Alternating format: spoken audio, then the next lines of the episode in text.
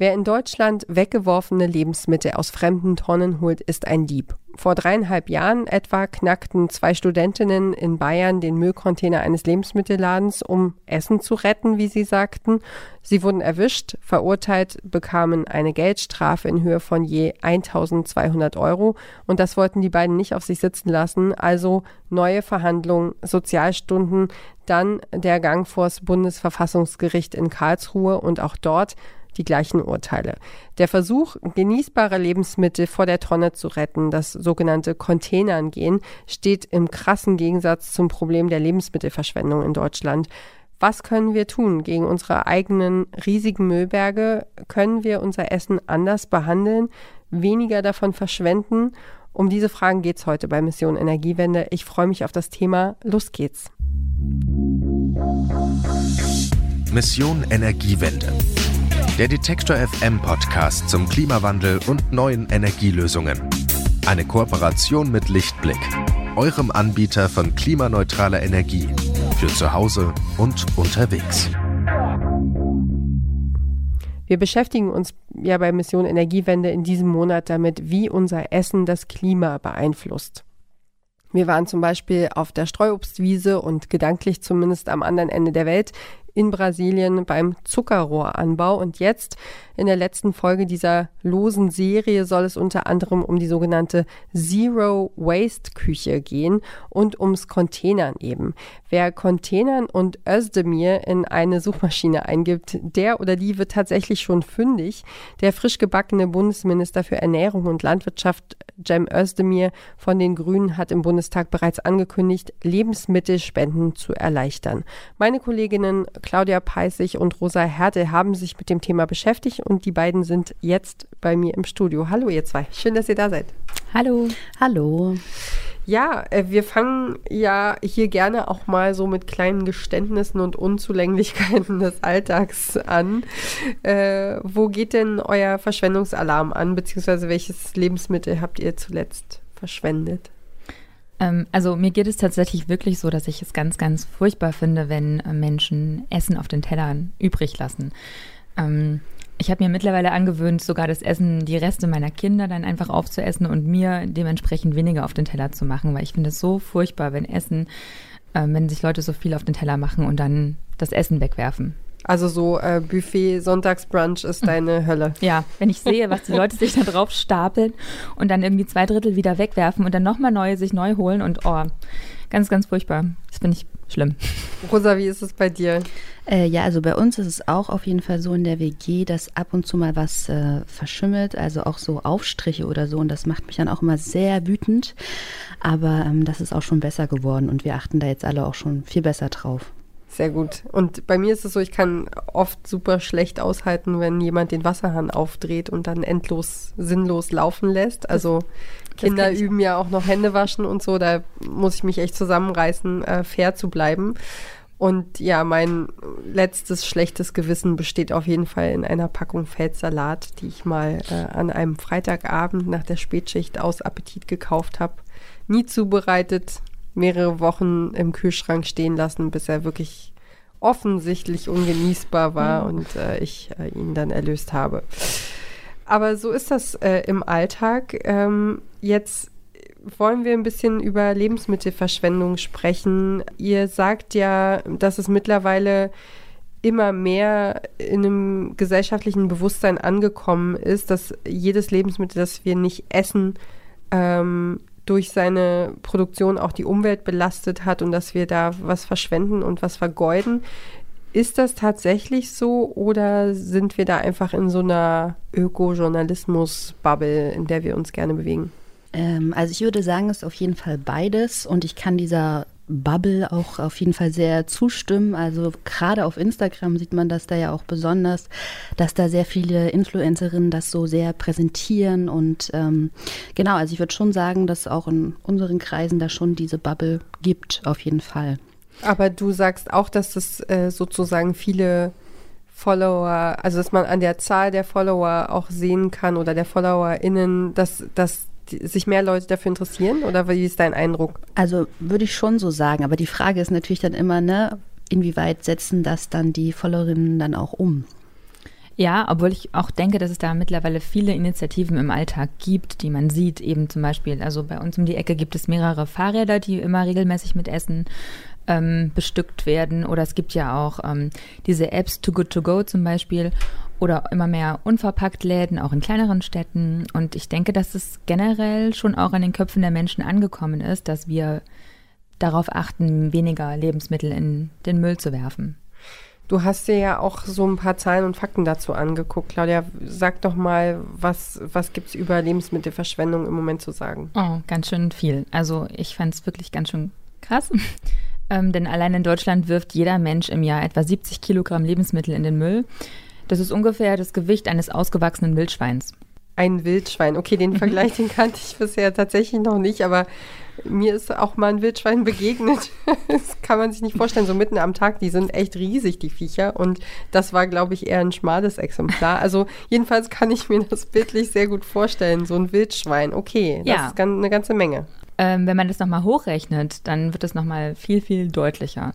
Denn ähm, allein Deutschland produziert 18 Millionen Tonnen Lebensmittel buchstäblich für die Tonne. Mal so zum Vergleich, ein Elefant wiegt etwa so fünf bis sechs Tonnen und Deutschland wirft 18 Millionen Tonnen Lebensmittel weg, jedes Jahr. Also einfach dadurch, dass wir Sachen nicht verbrauchen oder dadurch, dass unterwegs irgendwie Sachen, also Essen entsorgt wird, das quasi nicht in den Handel gelangt oder woher, wie, wie kommt es, dass wir so viel einfach komplett in die, in die Mülltonne arbeiten? Ja, das sind ähm, zwei Dinge. Einmal eben die ähm, im Haushalt wird sehr, sehr viel weggeworfen. Ähm, habe ich ja eben gerade schon erwähnt. Und dann aber auch sehr, sehr viele Lebensmittel, die es noch überhaupt nicht mal mehr vom Acker in die Läden, in die Ladentheke schaffen. Mhm, okay. Ja, und das, äh, das ist natürlich kein, kein deutsches Problem, sondern es ist ein weltumspannendes Problem. Ich habe gelesen, dass allein in Europa jedes Jahr auch drei Millionen Tonnen Brot weggeworfen werden. Äh, also davon könnte man sozusagen die gesamte spanische Bevölkerung ein ganzes Jahr lang ähm, essen lassen. Also, und weiß nicht, ob ihr solche Bilder im Kopf habt, aber ich habe auch schon mal eine Doku gesehen über Brot und Brotverschwendung, also so eine so eine Lagerhalle voll mit, äh, bis oben hin mit alten Brötchen und Toastbroten und, und Broten und Baguettes, so, das auch einfach nicht mehr aus dem Kopf, so ein Bild, ne? Ja, auf jeden Fall. Und wie gesagt, ähm, ich habe ja schon, also mit mir, genau, das ist krass, so eine unglaubliche Verschwendung an Essen. Und mir ist bei der Recherche auch aufgefallen, ähm, dass sich allerdings die meisten Statistiken eben nur auf die Lebensmittel beziehen, die vom Supermarkt aus im Müll landen. Das hatte ich ja eben gerade schon erwähnt. Ähm, oder eben in privaten Haushalten. Aber die Lebensmittel, die es eben vom Acker gar nicht erst in die Supermärkte schaffen, ähm, die werden eben bei, bei den meisten Statistiken gar nicht mitgerechnet.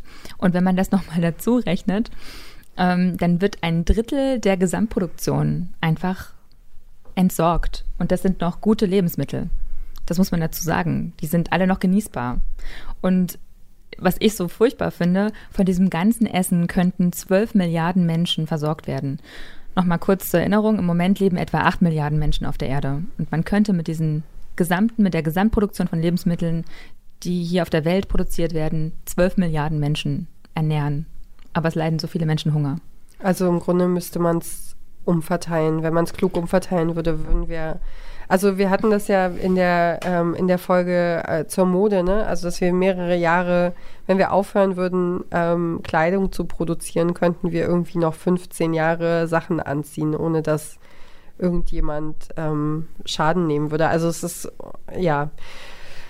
Es ist ein bisschen unfassbar, was wir, womit wir uns dann doch hier immer wieder beschäftigen müssen. Aber es ist, ja, also, ja, ist echt furchtbar, dass wir da nicht hinkommen, dass die Menschheit es nicht schafft, ähm, den, den Ausgleich hinzubekommen. Mhm. Ja, und es ist ja auch schon sehr lange bekannt, ne? Und ähm, dass an, gemessen an den Lebensmittelproduktionen eigentlich niemand auf der Welt so Hunger leiden müsste, theoretisch. Und hast ja schon gesagt, dass gleichzeitig aber trotzdem ein Drittel von einem Essen so weggeworfen wird. Ja, naja, und da herrschen eben auch mal so Ideale bei uns in unseren Köpfen wie Obst oder Gemüse auszusehen hat. Also zum Beispiel Möhren mit zwei Trieben oder eine krumme Gurke, die landen dann halt, also kenne ich auch. Wenn ich einkaufen gehe, dann kaufe ich halt auch eher die gerade Gurke. Ja. Lässt sich ja auch ein bisschen praktischer verarbeiten im Grunde. Also das ist ja auch so ein, ja, ist ja, ja. Ne? also viele Leute sind ja so, ne, also ich meine, klar, äh, macht es einen Unterschied, wenn ich einen Möhrensalat machen will äh, und ich will die Möhre schälen, dann macht es einen Unterschied, ob die gerade ist oder ob die schief ist. Ja, so. aber ich habe einen kleinen Schrebergarten und wenn ich da eine krumme Gurke habe, dann verwende ich die. Ja klar, hm, aber so. also nur, es war jetzt, also es geht mir, es geht mir ja nicht, ich weiß. also. Aber das ist so dieses, wenn man ja, warum verwende ich es im, im, im, bei mir, aber nicht, wenn ich, ähm, wenn ich einkaufen gehe? Da könnte ich doch genauso gut auch eine krumme Gurke kaufen eigentlich. Absolut, weißt du? genau. Und es gibt auch wirklich tolle Initiativen, die, äh, die genau darauf setzen, ähm, die dieser Verschwendung wirklich ein Ende setzen wollen, indem, also zum Beispiel ähm, gibt es eine Firma, die heißt Culinary Misfits, die sitzen in Berlin und die nehmen halt eben diese überdimensionale Zucchini, an die sich keiner rantraut, oder die Möhren mit drei Beinen oder die super knolligen Kartoffeln, die völlig verwachsen sind und machen daraus ähm, gutes Essen. Und, äh, und ich habe es auch äh, tatsächlich in den letzten Wochen und Monaten im Supermarkt ein paar Mal gesehen, dass es so Suppen und, äh, und Soßen gibt, äh, die eben aus krummem, krummem Gemüse gemacht sind, ähm, von Rettergut zum Beispiel. Mhm. Und ähm, ja, also es gibt so ein paar, äh, nicht nur ein paar, sondern sehr, sehr viele Initiativen, die sich kümmern, die äh, nach Ideen und nach Lösungen suchen. Und ähm, wenn wir jetzt nochmal zurückgucken auf die Verschwendung, ähm, Claudia, wenn man es genau nimmt, handelt es sich ja dabei auch um eine Überproduktion, oder? Also da hängt dann ja auch unser, unser Klima wiederum dran und alles, was wir an Essen produzieren, das braucht auch Ressourcen. Ja, ganz genau. Also zum Beispiel eben Acker für die Anbaufläche, Wasser, Strom für die Ernte und so weiter. Naja, und im Laufe dieser ganzen Produktion wird eben auch entsprechend CO2 ausgestoßen. Du hast es ja eben schon, oder wir haben es ein paar Mal schon angesprochen, ein Drittel an Lebensmitteln, ähm, die wir produzieren, wird weggeworfen. Ähm, heißt das, wir könnten auch ein Drittel an CO2-Emissionen im Jahr einsparen? Ja, ja, und das sind ungefähr 45 Millionen Tonnen an Treibhausgasen allein für Deutschland. Wenn man das vergleicht, wir bauen jährlich eine Fläche der Größe von Mecklenburg-Vorpommern und dem Saarland zusammen völlig umsonst an. Also, denn das alles landet ja wieder im Müll. Also quasi die ähm, Treibhausgase, die für die Anbaufläche von Mecklenburg-Vorpommern und dem Saarland zusammen bebaut werden, das ist alles für die Tonne. Und ich finde das so krass krass. Und weil Mecklenburg-Vorpommern, ich weiß es leider einfach aus Erfahrung, ist riesig. Also es braucht tatsächlich, äh, ich habe es nachher nochmal nachgeguckt vorhin, es braucht mindestens drei bis vier Stunden, bis man einmal quer durchgefahren ist. Also von, ich sag mal, von knapp vor, äh, knapp hinter Hamburg äh, bis zur polnischen Grenze. Also äh, das ist ein riesiges Bundesland, ne? Und, äh, und ja, und wir sind dann eben bei der Überproduktion eben mit diesen idealen Vorstellungen behaftet, ja? Ja, genau. Und dadurch wird halt einfach so viel ähm, auch produziert, also dass wir uns das natürlich auch leisten können, wählerisch zu sein. Gell? Das heißt, ähm, die Landwirte, die bauen bereits automatisch auch mehr an, damit Obst und Gemüse, was eben nicht dem Ideal entspricht, auch einfach äh, entsorgt werden kann. Und es landet eben nicht in der Ladentheke, sondern verrottet dann oft auf dem Acker. Ähm, ich hatte ja vorhin eben schon mal das Beispiel mit den Möhren und den zwei Trieben angesprochen, aber auch Äpfel, die zu klein sind zum Beispiel. Das entspricht einfach nicht unseren Normvorstellungen und ja. Ja gut, also weniger anbauen. Ich bin ja jetzt keine Landwirtin. Das kann ich ja als Verbraucherin oder Verbraucher auch nur bedingt beeinflussen, was der, was der Landwirt macht, oder? Stimmt. Allerdings ähm, hatte ich ja auch erwähnt, dass die meisten Lebensmittel in Privathaushalten entsorgt werden. Das heißt, wenn wir einfach schon bereits weniger einkaufen würden, gäbe es natürlich im heimischen Kühlschrank auch weniger Auswahl. Und das würde dazu führen, dass wir dann auch weniger Auswahl haben und dann eben auch uns da, damit konfrontieren müssen, was wir haben und das nutzen zum ähm, Verbrauchen. Und dann geht es auch beim Kochen weiter. Viele Menschen wissen zum Beispiel noch nicht mal mehr, dass man auch, also von vielen äh, Gemüsesorten auch die Blätter weiterverwenden kann und die essen kann. Also da sind viele Dinge, die man einfach, die im Müll landen, die nicht unbedingt im Müll landen müssten. Also auch einfach Wissen ähm, oder Dinge, die wir verlernt haben im Grunde, ne? Also so, ähm, weil, also das hängt ja dann auch wieder mit der Gesellschaft zusammen, was wir für Gesellschaftsstrukturen haben, ne? Also früher hast du irgendwie in einem Haus äh, Haus und Hof gelebt mit irgendwie allen Generationen, die, die am Leben waren. Heute ähm, haben wir große Distanzen. Das ja. heißt, dieses äh, sich Zeit nehmen, zusammen zu kochen, sich gegenseitig was beizubringen. Also ich muss mir dringend mal drauf schaffen, wie, äh, wie eigentlich der Weihnachtsbraten gemacht wird, weil ich mich da echt an einen gedeckten Tisch setze ne? und, äh, und dankbar bin, dass, das, äh, dass die Tradition erstmal so weitergeführt wird. Aber im Grunde hat es ja auch damit zu tun, was lernen wir voneinander, was geben wir auch, äh, auch an die nächste Generation an Wissen weiter. Also wenn ich nicht weiß, wie ich, wie ich Essen zubereite, dann oder oder das, äh, keine Ahnung, was ein Fenchel ist oder wie, wie eine Pastinake aussieht, ähm, äh, dann, dann geht es ja auch einfach verloren. Und auf der anderen Seite sind wir da jetzt gerade so ein bisschen, würde ich sagen, in so einer Bredouille, in so einer Zwickmühlensituation, weil wir befinden uns immer noch in dieser Pandemie und ähm, von offizieller Seite heißt es, wir sollten dringend genügend Vorräte im Haus haben. Also für den Fall, dass wir sehr kurzfristig äh, nicht aus dem Haus können wegen einer Quarantäne oder weil es Schneefall und Glätte gibt oder weil es eventuell auch mal einen großflächigen Stromausfall geben könnte, einen sogenannten Blackout.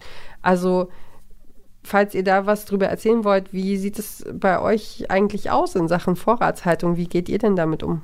Ähm, naja, da wird ja vor allem erstmal empfohlen, so Reis und Nudeln, also so feste Sachen und äh, mehrere Dosen ähm, aufzubewahren und Wasser. Aber ich persönlich, ich ähm, friere viele Dinge ein. Ich habe ähm, ein paar Tiefkühlpizzen auf Vorrat und äh, Tiefkühlgemüse und auch in Scheiben, in Scheiben, geschnittenes Brot, das ich immer einzeln auftaue, die Scheiben, das, damit eben nicht so viel Brot auch äh, weggeschmissen wird.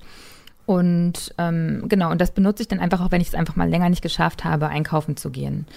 Oder der Kühlschrank nichts Frisches mehr hergibt. Naja, und ich habe halt selber immer noch Reis und Nudeln also jemals ein großes Glas im, äh, auf Vorrat. Damit würde ich definitiv keine zwei Wochen äh, auskommen. Das wird ja empfohlen, dass man eigentlich so Vorräte für die äh, für zwei Wochen ungefähr zu Hause hat. Aber da würde ich nicht mit auskommen, aber vielleicht so vier, fünf Tage.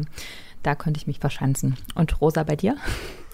Also ähm, bei uns ist es tatsächlich so, wir haben äh, nicht so viele Abstellmöglichkeiten in der Küche und wir haben auch keine Abstellkammer. Dadurch ist das Ganze sehr ähm, komprimiert und es kann sich gar nicht so viel ansammeln. Ähm, aber trotzdem würde ich sagen, würden wir auch so ungefähr eine Woche oder vielleicht eine und eine halbe Woche trotzdem. So lange? Ja, also dann quasi ja überleben im Notfall. Ne? Wir kommen jetzt zu unserem Zungenbrecher des Tages, äh, der sogenannten Zero Waste Küche. Wir hätten, glaube ich, die Folge fast nicht gemacht, weil ich es nicht aussprechen kann.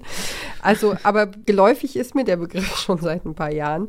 Ähm, aber wahrscheinlich gibt es auch irgendwie so viele Definitionen dafür, wie es Küchen in Deutschland gibt. Ich weiß nicht. Äh, Rosa, du hast dafür mit einer Expertin gesprochen. Magst du uns mal verraten, äh, wen du hier am Start hast? Ähm, ja, sehr gerne. Also ich habe mit äh, Sophia Hoffmann über die Zero Waste Küche gesprochen und sie ist Autorin, Köchin und Aktivistin in Berlin. Und sie ist eine Koryphäe auf ihrem Gebiet. Genau, das ist sie und sie ist auch schon seit mehr als zehn Jahren ähm, ja in diesem Gebiet unterwegs und setzt sich für Nachhaltigkeit, Umweltschutz, Feminismus und auch soziale Gerechtigkeit ein. Und sie hat auch zahlreiche Bücher geschrieben, unter anderem eben auch eins über die Zero Waste Küche, Zero Waste. und äh, sie plant auch ein eigenes äh, Zero Waste Restaurant in Berlin zu eröffnen. Ähm, und sie hat einen politisch-kulinarischen Podcast, der heißt Hoffmanns Küche. Und das ist auch nicht ihr erster Podcast, ne? Also sie hat schon ein paar mehr, äh, ja. also mindestens einen mehr gemacht, habe ich gehört. Und ich habe sie natürlich direkt auch als erstes gefragt, was sie unter dem Begriff Zero Waste Küche versteht. Also Zero Waste ist halt einfach so ein Begriff, äh, den ich gerne verwende. Der wurde halt in den letzten Jahren, sage ich mal, weltweit sehr populär. Äh, steht für verschiedene Dinge. Ne? Steht für manche Menschen äh, jetzt mehr für, für Müllvermeidung, für Plastikmüllvermeidung. Ähm, aber ich sehe es so als, als ganzheitlichen Begriff, einfach für, für möglichst ganzheitliche Verwertung. Und für mich ist immer der Umkehrschluss von Lebensmittelverschwendung, Lebensmittelwertschätzung. Also das, das Mehren von Wertschätzung oder auch das, das Problem der Verlust von Wertschätzung. Und ich finde, find Zero Waste kann man ja auf zwei Arten übersetzen. Das kann ja heißen äh, Null Müll oder Null äh, Verschwendung. Und im Grunde ist ja das Prinzip der Zero Waste Küche jetzt insofern ja auch kein neues Phänomen. Also Menschen aus ärmeren Ländern, Menschen mit Fluchterfahrungen und äh, Generationen, die auch verzichten mussten, also Menschen, die darauf angewiesen sind, ihr Essen zu verbrauchen, die machen das dann einfach, weil sie keine andere Wahl haben. Und das gilt ja auch zum Beispiel für Studierende. Die sind genau, also die müssen genau rechnen und schauen und müssen dann gucken, ob sie sich das auch leisten können. Ja, es sind ja eher Länder und Menschen, denen es besser geht, die besser situiert sind, äh, die dann natürlich auch für diese Massen an Lebensmittelverschwendung verantwortlich sind. Ne? Ja, auf jeden Fall. Was braucht es denn jetzt konkret, äh, um, damit wir irgendwie einen neuen Umgang finden mit unseren Lebensmitteln? Also auf der einen Seite brauchen wir natürlich politische Regulierungen und Gesetze. Und wir hatten ja vorhin schon gesprochen von äh, Cem Özdemir. Ähm, was schiebt der denn da an? Gibt es da schon konkrete Pläne? Naja, konkrete Pläne gibt es noch nicht, aber er selbst hält es für absurd, dass Containern überhaupt strafbar ist. Ähm, und er will sich aber zum Beispiel dafür einsetzen, dass übrig gebliebene Lebensmittel gespendet statt weggeworfen werden. Da soll es mehr, ähm, ja, soll es mehr Anreize für die Lebensmittelunternehmen geben, also für Discounter und so. Was ja dann auch wieder ein nächster Schritt ist im Kampf gegen das äh, ursächliche Problem. Die internationale Staatengemeinschaft hatte sich 2015 ja mit der Agenda 2030 dazu verpflichtet, die weltweite Lebensmittelverschwendung zu halbieren und das entlang der gesamten Produktions- und Lieferkette, also im Supermarkt und in den Haushalten ähm, und in allen Positionen dazwischen, ähm, soll weniger weggeworfen werden. Ja, genau. Und äh, Sophia Hoffmann ist ja auch international sehr viel unterwegs und sie hat auch ein paar Eindrücke aus anderen Ländern in Europa. Frankreich und in Tschechien zum Beispiel gibt es einfach schon Gesetzgebungen dazu, dass der Einzelhandel einfach äh, in die Verantwortung genommen wird. Also dass dann solche Lebensmittel entweder gespendet werden müssen oder weiterverarbeitet werden müssen. Und ich glaube, das ist ganz wichtig. Ähm, und ich glaube, das ist einfach so ein Extrembeispiel, dass Menschen, also dass man dann Dinge, die eigentlich im Müll landen, mit Zäunen und Stacheldraht beschützt anstatt sie Menschen zu geben, zeigt eigentlich diese absurde Situation. Ich weiß nicht mehr, wie mir diese Geschichte zu Ohren gekommen ist. Es ist auch wirklich schon wirklich viele, viele Jahre her, also mindestens 15 würde ich denken. Ich glaube, es war ein Kumpel von mir, der äh, damals im, im Studium äh, eine Barista-Ausbildung in so einem Coffeeshop äh, gemacht hat. Und ich glaube, der hat mir erzählt, dass dort quasi bei Schichtende ähm, die Lebensmittel, also das Essen, was weggeworfen wurde, da gab, ist ja dann manchmal auch einfach Muffin übrig geblieben oder Kuchen. Und das durften die damals dann auch nicht mit nach Hause nehmen, sondern es wurde entsorgt, also aus hygienischen Gründen, weil das natürlich den ganzen Tag irgendwie im Laden in, in, in der Auslage war. Und, äh, und man hat dann das, äh, das Essen mit Spüli, äh, also so auch so ganz offensichtlich äh, mit Spülmittel ver, also drauf, Spüli drauf gemacht, um es wirklich ungenießbar zu machen, damit da keiner mehr rangeht. Also dieser, ne, dieser amerikanische Gedanke, den es ja leider gibt, so dieses, wir könnten ja verklagt werden, wenn jemand unsere abgelaufenen Lebensmittel zu sich nimmt und dadurch einen Schaden erleidet, das wollten die wahrscheinlich damit umgehen. Also da sieht man mal, was für eine was für eine Haltung das vor ein paar Jahren irgendwie noch war und dass, ja, dass, dass sich das natürlich auch auf den auf den gesamten, ja, auf die gesamte Entwicklung so auswirkt, solche, solche kleinen Maßnahmen im Grunde. Ähm, ja, das zeigt auf jeden Fall, das, worüber du gerade gesprochen hast, dass es ja super absurd ist, einfach, ne? Die Gesetze, die es mal gab, und daraus resultiert ja auch eine gewisse Angst, ähm, sage ich mal, noch, die dann sich quasi noch weiter wächst bis zur Gegenwart, dass wir immer noch diesen Umgang haben mit diesen ähm, Lebensmitteln. Und deswegen ist es ja auch umso wichtiger, das hat ja Sophia Hoffmann auch vorhin angesprochen, dass es jetzt schon diese Gesetze gibt in Frankreich seit 2016, also diese neuen Gesetze zur Lebensmittelverschwendung beziehungsweise dagegen. Und in Tschechien ist es ja auch komplett verboten, Lebensmittel wegzuwerfen. Und es ist ziemlich schade, denn Deutschland hinkt da noch im Vergleich zu anderen Ländern und ja in der EU allgemein noch ziemlich hinterher. Okay, wir wollen ja nicht nur endlos auf den Problemen herumreiten. Welche konkreten Tipps und Lösungsansätze hast du denn für unsere HörerInnen mitgebracht? Also was können sie tun? Also ganz einfach, Zero Waste beginnt schon beim Einkaufen. Also weniger, dafür mehr Qualität kaufen und gleich aufessen. Also es macht ja eh sehr viel mehr Spaß. So, ne? Auf jeden Fall. Also so Erdbeeren im Sommer, Aprikosen, Kirschen, also nur so viel, wie man verwerten kann. Also das Ganze kann man dann einkochen oder fermentieren, backen. Und ähm, interessant wäre es auch zu gucken, was man eigentlich überhaupt alles essen kann, sagt Sophia Hoffmann. Ähm, es sind so über die äh, Jahrzehnte auch viel, ist auch viel Fehlglaube entstanden. Es gibt auch Menschen, die den Strunk vom Brokkoli nicht essen oder bei den Frühlingszwiebeln die Hälfte wegschneiden oder so. Ähm, also dieses sogenannte Cherry Picking ähm, oder dass ein Apfel eine braune Stelle hat. Ne? Also es gibt ähm, sehr viele Dinge, die man super gut essen kann ähm, und die viele Menschen trotzdem wegschmeißen. Ja, im Grunde müssten wir diese, es gibt ja diese, also zumindest gibt es immer noch das Gerücht von der Geiz ist geil Mentalität, die in Deutschland so vorherrscht. Und im Grunde müssten wir das Umdenken vom Preis auf, auf, die, auf die Lebensmittel, auf den eigentlichen Wert ähm, und das einfach verschieben. Ne? Also hochwertiger einkaufen, dafür aber viel weniger und ähm, geizen beim, bei, bei der Ware. Ja, genau. Und äh, Sophia Hoffmann hat auch noch zwei Beispiele mitgebracht. Mein Lieblingsthema ist da das alte Brot. Ne? Also es gibt in jeder Kultur, die Brot backt, gibt es Brotverwertungsrezepte. Ähm, aber wir haben natürlich einfach, äh, Brot ist aktuell äh, häufig so billig, dass die Menschen keinen keinen Mehrwert drin sehen, die Reste zu verarbeiten und dann landet es im Müll. Ähm, weiteres Thema ist natürlich das MHD, das Mindesthaltbarkeitsdatum, ähm, das von vielen Menschen immer noch als Verzehrdatum missverstanden wird. Das ist es aber nicht. Das muss man einfach immer wieder ganz klar sagen. Verzehrdatum gibt es nur für leicht verderbliche Lebensmittel wie Fleisch, Fisch, ähm, oder Milchprodukte unter Umständen. Ein MHD ist lediglich eine Empfehlung und es passiert überhaupt nichts, wenn man Dinge isst, die schon abgelaufen sind. Nach einer kurzen Pause geht es gleich weiter. Warum Nudeln ohne Soße wie Strom ohne Öko sind? Beides ist ziemlich schwer zu schlucken. Das eine für uns als Menschen, das andere fürs Klima. Deswegen gibt's bei Lichtblick 100% Ökostrom mit flexibler Laufzeit und bis zu 24 Monaten Preisgarantie, je nachdem, was euch wichtig ist.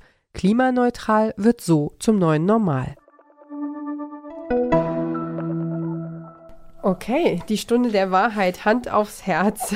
Wie sieht es bei euch insgesamt so mit, äh, mit der Verschwendung von Lebensmitteln im Alltag aus? Claudia, du hattest äh, mir ja schon im, im Vorgespräch so ein bisschen erzählt, dass du eigentlich sehr viel verarbeitest, dich drum kümmerst und darauf achtest. Ja, ja, das dachte ich auch tatsächlich, bis ich mich im Rahmen dieser Folge nochmal intensiver damit beschäftigt habe. Und dann habe ich schon gemerkt, dass auch nochmal, auch in meinem Kühlschrank gerne mal Dinge nach hinten rutschen und dann irgendwie doch nicht mehr verwendet werden.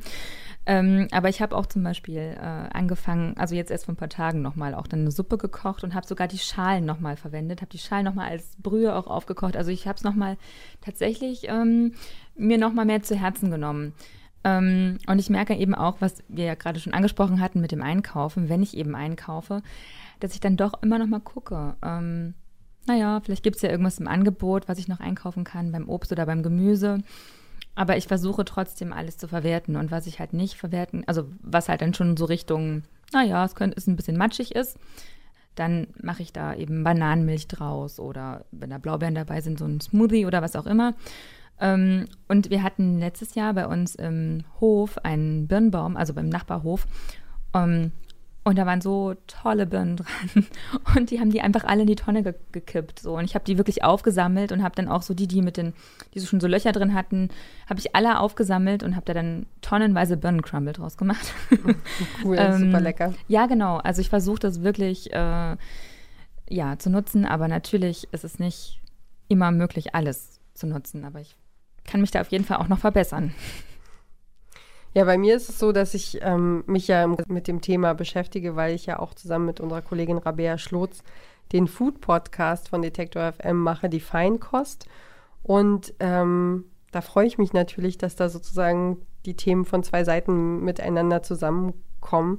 Also bei mir sind auch auf jeden Fall so ein paar klassische Verwertungsrezepte im Repertoire. Also da denke ich an so einen toskanischen Brotsalat. Also äh, das haben die Italiener erfunden, dass man eben altes Brot zu einem Salat verarbeitet oder Bananenbrot. Ähm, für gekochte Eier habe ich immer Verwendung zum Beispiel. oder ähm, neuerdings mache ich auch so eine Art Fruchtsaft nach so einem russischen äh, Vorbild äh, aus altem Obst. Also man nimmt sozusagen auch Apfelgriebsch, also auch alles, was du gerade gesagt hast, was nicht so gut aussieht oder wo man sagt, na, so richtig reinbeißen möchte ich da nicht mehr. Aber man nimmt es einfach und kocht es äh, ganz lange irgendwie. Mhm. Äh, in, in viel, viel Wasser und dann kriegt es so ein, dann wird es so ein dickflüssiger, saftartige Flüssigkeit und es schmeckt super gut und ist sehr erfrischend. Und ähm, natürlich fliegt auch bei uns mal, äh, mal was weg oder man schafft was nicht oder man oder die, sprichwörtlich die Augen sind größer als der Magen beim Einkaufen und dann besorgt man irgendwas, was man nicht mehr verarbeitet kriegt. Aber so, so ist das dann halt. Ähm, wie, wie ist es bei dir, Rosa? Wie nachhaltig gehst du denn mit Lebensmitteln um? Was hast du für einen Eindruck? Also ähm, wir versuchen auch auf jeden Fall zu Hause da sehr drauf zu achten und halt wirklich das zu essen, was wir auch gekauft haben. Aber klar, da ist auf jeden Fall noch, geht noch viel mehr, da ist noch viel Potenzial. Und ich habe auch schon ähm, ja, viel containert, so, ähm, ja, auch äh, noch während des Studiums und so hatte ich da so ein paar äh, Containerabende und das war auch sehr spannend und ich hatte auch, äh, habe auch das Gefühl, dass auch in meinem Freundeskreis das so relativ normal ist, dass das viele machen. Und ich habe auch ähm, das Gefühl, dass meine Eltern, dadurch, dass sie auch in der DDR aufgewachsen sind, hat man nochmal da so eine ganz andere Sensibilisierung mitbekommen. Ne? Da war ja auch eine Mangelwirtschaft und da gab es da ja oft einfach vieles auch nicht. Also ich habe noch nie gecontainert und mir, also ich finde es total spannend und aufregend. Erzähl, erzähl, doch mal, wie, also wie fühlt sich das an? Wie war das für dich? Ähm, also die ersten Male waren schon sehr aufregend. Man kriegt natürlich dann mit der Zeit so eine Routine und wird immer viel entspannter und dann weiß man schon, okay, gut, jetzt nehme ich die Tasche mit und ähm, Lampe auf jeden Fall nicht vergessen und auch Handschuhe, wenn man die mal nicht mal vergisst, ist nämlich dann manchmal schon ein bisschen eklig und ähm, Genau, aber das Coole ist halt, das ist immer so ein voll der Überraschungseffekt dann am Ende, weil du weißt ja nie, was du kriegst. Mhm. Und dadurch ist es halt auch immer sehr inspirierend dann fürs Kochen, ne? Mhm. So von der Sache her. Und ich wurde bisher auch noch nicht erwischt. und äh, hast also hast du mal ein Beispiel, ähm, wenn du sagst, das ist sehr überraschend, also ähm, ist es so, wie, wie es in Dokus gezeigt wird? Äh, was kommt, kam da mal so bei euch rum? Ähm, tatsächlich, also weiß nicht, alles mögliche, so Blumen zum Beispiel auch, also gut, kann man jetzt nicht essen, aber, aber ähm, weiß nicht, die verschiedensten Joghurts, äh, Puddings oder ähm, Aufstriche oder ja, oder Sachen, die man selber nie kaufen würde oder die man halt, wo man nicht so einfach drauf kommt. Also mhm. mir fallen jetzt auch gerade gar nicht so viele Beispiele ein.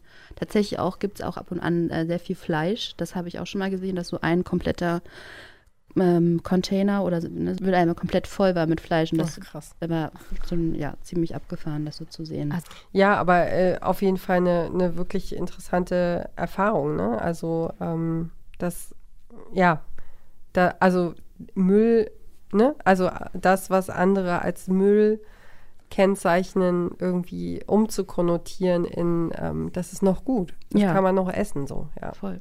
Genau, und gerade beim Containern habe ich ja schon erklärt, dass es dann besonders inspirierend ist, was man dann am Ende kocht. Ne?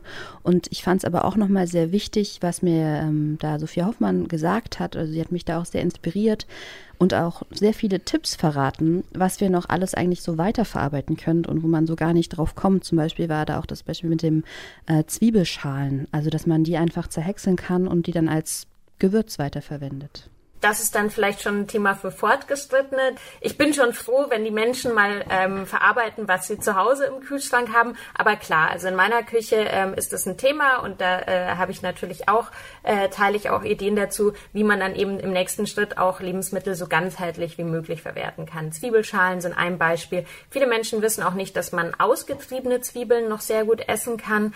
Ähm, der Keimling steckt sogar voller Nährstoffe. Das ist sozusagen der, der Spross von der Pflanze. Also das ist nicht schlecht oder irgendwas. Das kann man auch gut einfach wie Schnittlauch oder Frühlingszwiebeln verwenden.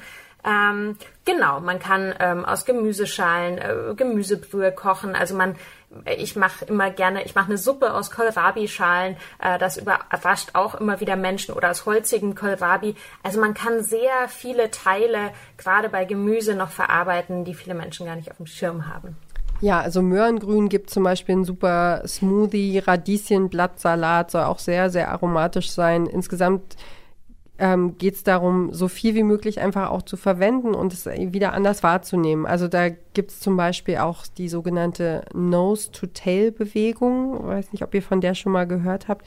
Also im Grunde, dass man, wenn man schon äh, das, das Leben eines, eines Tiers beendet, dass man äh, seine Wertschätzung eben zeigt, indem man es wirklich von der Schnauze bis zur Schwanzspitze komplett verarbeitet. Also gibt es auch eigene Restaurants dafür, die wirklich sagen, sie machen wieder altertümliche Innereiengerichte oder, ne, also ähm, dass man eben nicht nur die Filetstücke nimmt und nicht nur das, was, was irgendwie alle äh, gut und einfach verarbeiten können, sondern dass da auch kommen wir wieder zurück auf das Wissen, äh, wie man mit solchen Lebensmitteln umgeht. Ne?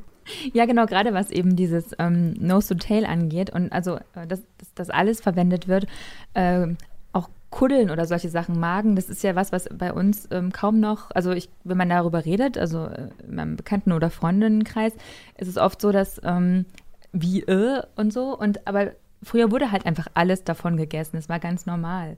Aber mit den Discountern, das wird halt einfach gar nicht mehr angeboten. Und ich finde das total gut, dass man darüber nochmal nachdenkt, wenn man dann eben, ähm, also ja, wenn man ein Tier tötet, dass es dann eben, dass man auch bewusst vielleicht sich für alle Teile entscheidet und alles zu essen. Und auch gebackenes Blut kann sehr lecker schmecken. Ja, aber das ist, und da sind wir genau an der Grenze zu, äh, ne? also dass uns ja auf der anderen Seite auch immer gezeigt wird, Veganismus ist der einzig gangbare Weg und wir müssen aufhören, äh, Fleisch zu essen, wir müssen vegetarisch leben. Und weil Fleisch ja auch wiederum sich aufs Klima auswirkt, also was eine Kuh an, an Stoffen verbraucht, bis sie, äh, bis sie zu Fleisch verarbeitet werden kann. Also es, ja, es ist, es ist ein Kreislauf und ähm, also es gibt diese Nose-to-Tail-Bewegung, wurde dann ja auch übersetzt in die vegetarische Bewegung als Leaf to Root, also von, vom Blatt bis zur Wurzel, das ist das Pendant dazu. Und, äh, und da geht es eben auch darum, wirklich alles zu verbrauchen, was, was, man, noch, äh, was man noch verwerten kann und, äh, und auch festzustellen, dass man nicht äh, keine Ahnung, die Kohlrabi-Blätter, dass, dass das alles irgendwie auch guter Salat ist und dass zum Teil, dass zum Beispiel die Kohlrabi-Blätter, glaube ich, mehr äh, Energiestoffe haben als die, als der Kohlrabi selber, solche Sachen, ne? Also ja. Das wusste ich noch gar nicht. wir, Krass. Ja, wir müssen, glaube ich, auch wirklich einfach äh, so ein kleines Ding umdenken, einen kleinen Schalter umlegen, um was fürs Klima zu tun, um was zu ändern. Ähm, ja, um, um eine Entwicklung anzustoßen. Ja, ähm, genau. Also das sind auf jeden Fall auch äh, voll wichtige Punkte und das hat Sophia Hoffmann nochmal betont. Also Lebensmittelverschwendung in dem Maß, wie wir sie äh, in den Industrieländern heute betreiben, ist ein absolutes äh, Klimaproblem. Wir verschwenden einfach unglaublich viele Ressourcen. Ähm, mein Lieblingsbeispiel ist immer das Brot. Ähm, jede fünfte Backware, da gab es mal eine Studie dazu, äh, landet in Deutschland im Müll. Das ist eine Anbaufläche von der Größe der Insel Mallorcas jedes Jahr, die nur Getreide verschwendet wird. Jetzt kann man sich ungefähr ausrechnen, was das an Wasser, an Arbeitskraft, an ne, Ressourcen kostet. Und ähm, das ist für mich auch immer das Thema, wenn es dann zum Beispiel um pflanzliche Küche geht. Also wenn äh, na, jedes Schnitzel, das weniger gegessen wird, ist besser fürs Klima. Man muss es wirklich am Ende des Tages so sagen. Also wenn wir achtsamer mit unseren Lebensmitteln umgehen würden, ähm, wäre das einfach auch besser fürs Klima am Ende des Tages. Wie denn zum Beispiel? Naja, zum Beispiel einfach mal vorher überlegen, was will ich eigentlich die Woche über kochen und dann auch entsprechend mit einem Plan einkaufen. Ähm, und dann ist ein weiteres Beispiel einfach gekochtes, das übrig ist. Es ist wichtig, dass das schnell in den Kühlschrank gestellt wird. Ähm, und dann kann man es auch, also nachdem es abgekühlt ist, dann kann man es auch ähm, nochmal essen. Also nur weil, weil es schon gekocht ist, heißt es ja nicht, dass man es nicht nochmal essen kann. Also, oder man kann es auch weiterverarbeiten, irgendwie Kartoffeln, die dann ähm, übrig geblieben sind oder so. Ähm, oder eben Dinge, die übrig sind, auch einfrieren ja, oder was ich ja gesagt hatte, ein paar Tage später einfach die Dinge kombinieren mit anderen Lebensmitteln. Mhm. Mhm. Aber allerdings ist ja auch so, dass es nicht ausreicht, jetzt immer nur die Verbraucherinnen da quasi zur Verantwortung zu ziehen. Also Sophia Hoffmann ist der Meinung, dass da die Politik ja auch noch viel mehr tun könnte. Aber es gibt natürlich eine Industrie, die sehr daran interessiert ist, uns möglichst viel Lebensmittel zu verkaufen. Und ich glaube, da braucht es schon äh, auch eine gewisse äh, politische Regulierung. Die gibt es in Deutschland noch nicht. Also zum Beispiel, dass der Einzelhandel verantwortlich gemacht wird ähm, für überschüssige Lebensmittel äh, oder dass wir dann so Themen haben wie das äh, Dumpstern äh, strafbar ist in Deutschland, wenn Menschen eigenständig versuchen, Lebensmittel zu retten. Also da finde ich es immer so ein bisschen ähm, schwierig irgendwie zu sagen, naja, aber wenn Lebensmittel so einen echten Wert hätten, dann können sich das viele Menschen nicht mehr äh, leisten. Ich glaube, da müssen wir eher gucken, wie viel die Menschen verdienen und was sie an Sozialleistungen kriegen. Also da muss sich äh, bei diesem Wertschätzungsthema muss sich einfach was ändern. Ich finde es immer ganz wichtig, äh, bei allen solchen Dingen ähm, ich mag keinen Dogmatismus. Also mir ist es wichtig, dass Menschen, die sich jetzt zum Beispiel auf so ein Thema einlassen wollen, äh, nicht glauben, sie müssen jetzt von heute auf morgen alles richtig machen, in Anführungsstrichen. Also, ne, man darf sich da auch nicht verrückt machen. Wir leben in diesem System, aber ich glaube, der erste Schritt ist wirklich, ähm, dass man versucht, ein bisschen anders zu konsumieren. Und ähm, genau, das ist ein Prozess. Ja, schon irgendwie ein super Schlusswort, oder? Also ich habe jetzt auf jeden Fall Lust bekommen, mich durch meine Vorratskammer zu wühlen. Wie sieht es bei euch aus? Was kocht ihr heute Abend oder demnächst? ähm, also, was koche ich demnächst? Das weiß ich noch gar nicht. Auf jeden Fall bin ich heute Abend bei meiner Mama und da gibt es Abendbrot und Aufschnitt, denke mm. ich mal. Ja, ähm, ich werde auch probieren, mal schauen, was noch im Kühlschrank ist, ne? Und dann ein bisschen improvisieren, was dann so bei rumkommt. Also was ich euch echt hammermäßig empfehlen kann, Bananen-Pancakes. Ist äh, unglaublich, wie gut das schmeckt. Und äh, das schlimmste, schwärzeste Banänchen kriegt man dann runter. Also jedenfalls ähm, ist das unglaublich gut. Genau. Und Bananenbrot. Ja, genau. Und ich finde generell alles, was, also wenn Bananen alt sind, auch, zum Beispiel auch Bananenbrot, finde ich einfach so lecker. Oder ich habe meine Kinder jetzt auch dafür begeistern können, äh, immer so gebackene Bananen mit Honig und in brauner Butter. Mm, voll gut. also ich sage auf jeden Fall vielen Dank, dass ihr euch durch diese schwierigen, äh, aufwendigen Zahlen gewühlt habt und äh, um die, dieses komplexe Thema euch äh, vorgenommen habt. Vielen Dank, Claudia Peissig und Rosa Härte. Sehr gerne. Ja, gerne. Ja, und damit endet auch unsere Serie zum Thema Essen hier bei Mission Energiewende. Ich freue mich, wenn ihr kommende Woche wieder mit dabei seid. Mit meiner Kollegin Sarah Marie Plikat spreche ich dann über den Tag der Feuchtgebiete. Also abonniert doch gerne diesen Podcast bei Apple Podcasts, Spotify, Pocket Casts, dieser oder überall da, wo ihr auch sonst eben gerne Podcasts hört. Ich bin Ina Lebetjew und ich sage vielen Dank fürs Zuhören. Tschüss und bis zum nächsten Mal. Mission Energiewende. Der Detektor FM Podcast zum Klimawandel und neuen Energielösungen. Eine Kooperation mit Lichtblick, eurem Anbieter von klimaneutraler Energie für zu Hause und unterwegs.